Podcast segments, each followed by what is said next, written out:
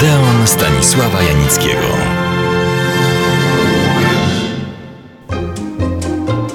To ze wszechmiar słuszne spostrzeżenie i prawda uniwersalna.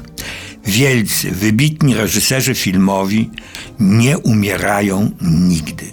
Żyją w swoich filmach, wyświetlanych na ekranach kin i na ekranach telewizorów. Dodałbym jeszcze na płytach DVD, pendrive'ach, w YouTubach i w ciągle nowych, ale w tej mierze pożytecznych środkach audiowizualnego przekazu, bo dzięki nim przechodzą na podwórko odeonowe. To, o czym ja Państwu nieustannie opowiadam, może znaleźć potwierdzenie. Ale nie o potwierdzenie chodzi, lecz o przywoływanie nieraz z przepastnej, zapomnianej przeszłości dzieł, zjawisk, nade wszystko nazwisk, które kiedyś błyszczały, olśniewały, bo tworzyły, no nie nazwiska, a ci, którzy je nosili, dzieła wyróżniające się, niezwykłe, po dziś dzień porywające, fascynujące.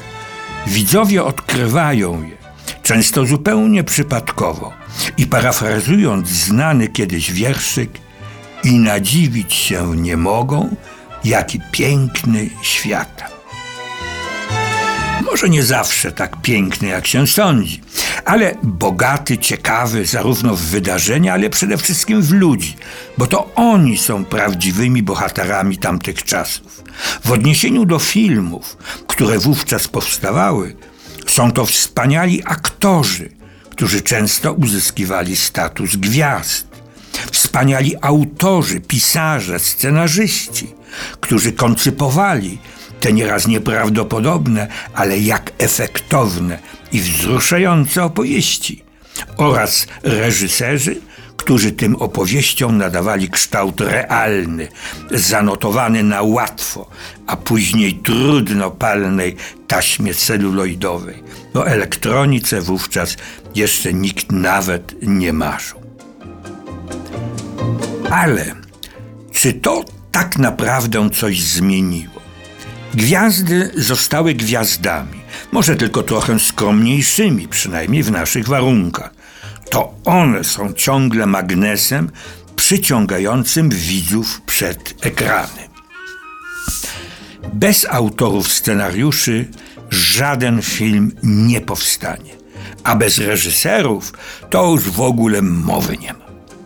Adrem, chciałbym dzisiaj i później opowiedzieć o reżyserze, który przed laty należał do najbardziej cenionych w hollywoodzkiej fabryce snów, któremu zawdzięczają swe oszałamiające kariery takie światowej sławy gwiazdy jak Greta Garbo, Catherine Hepburn, John Crawford, Norma Scherer, Judy Holliday czy Marilyn Monroe.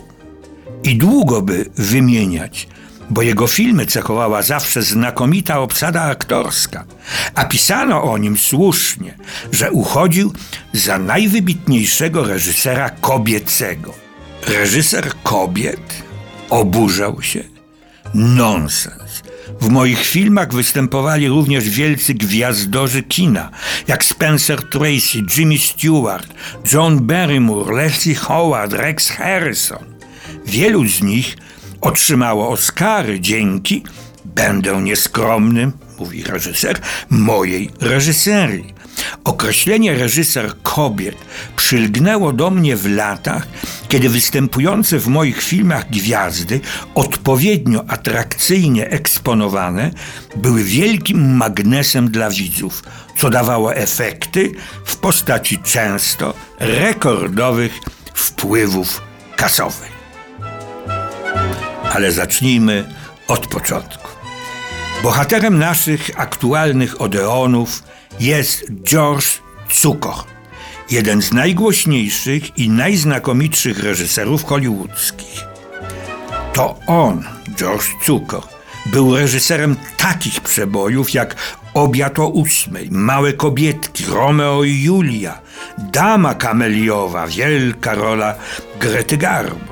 To w latach trzydziestych, a w czterdziestych filadelfijska opowieść, gasnący płomień z Marleną Dietrich i tak dalej, i tak dalej. Zwieńczeniem jego twórczości był Oscar za reżyserię za wszechświatowy musical My Fair Lady.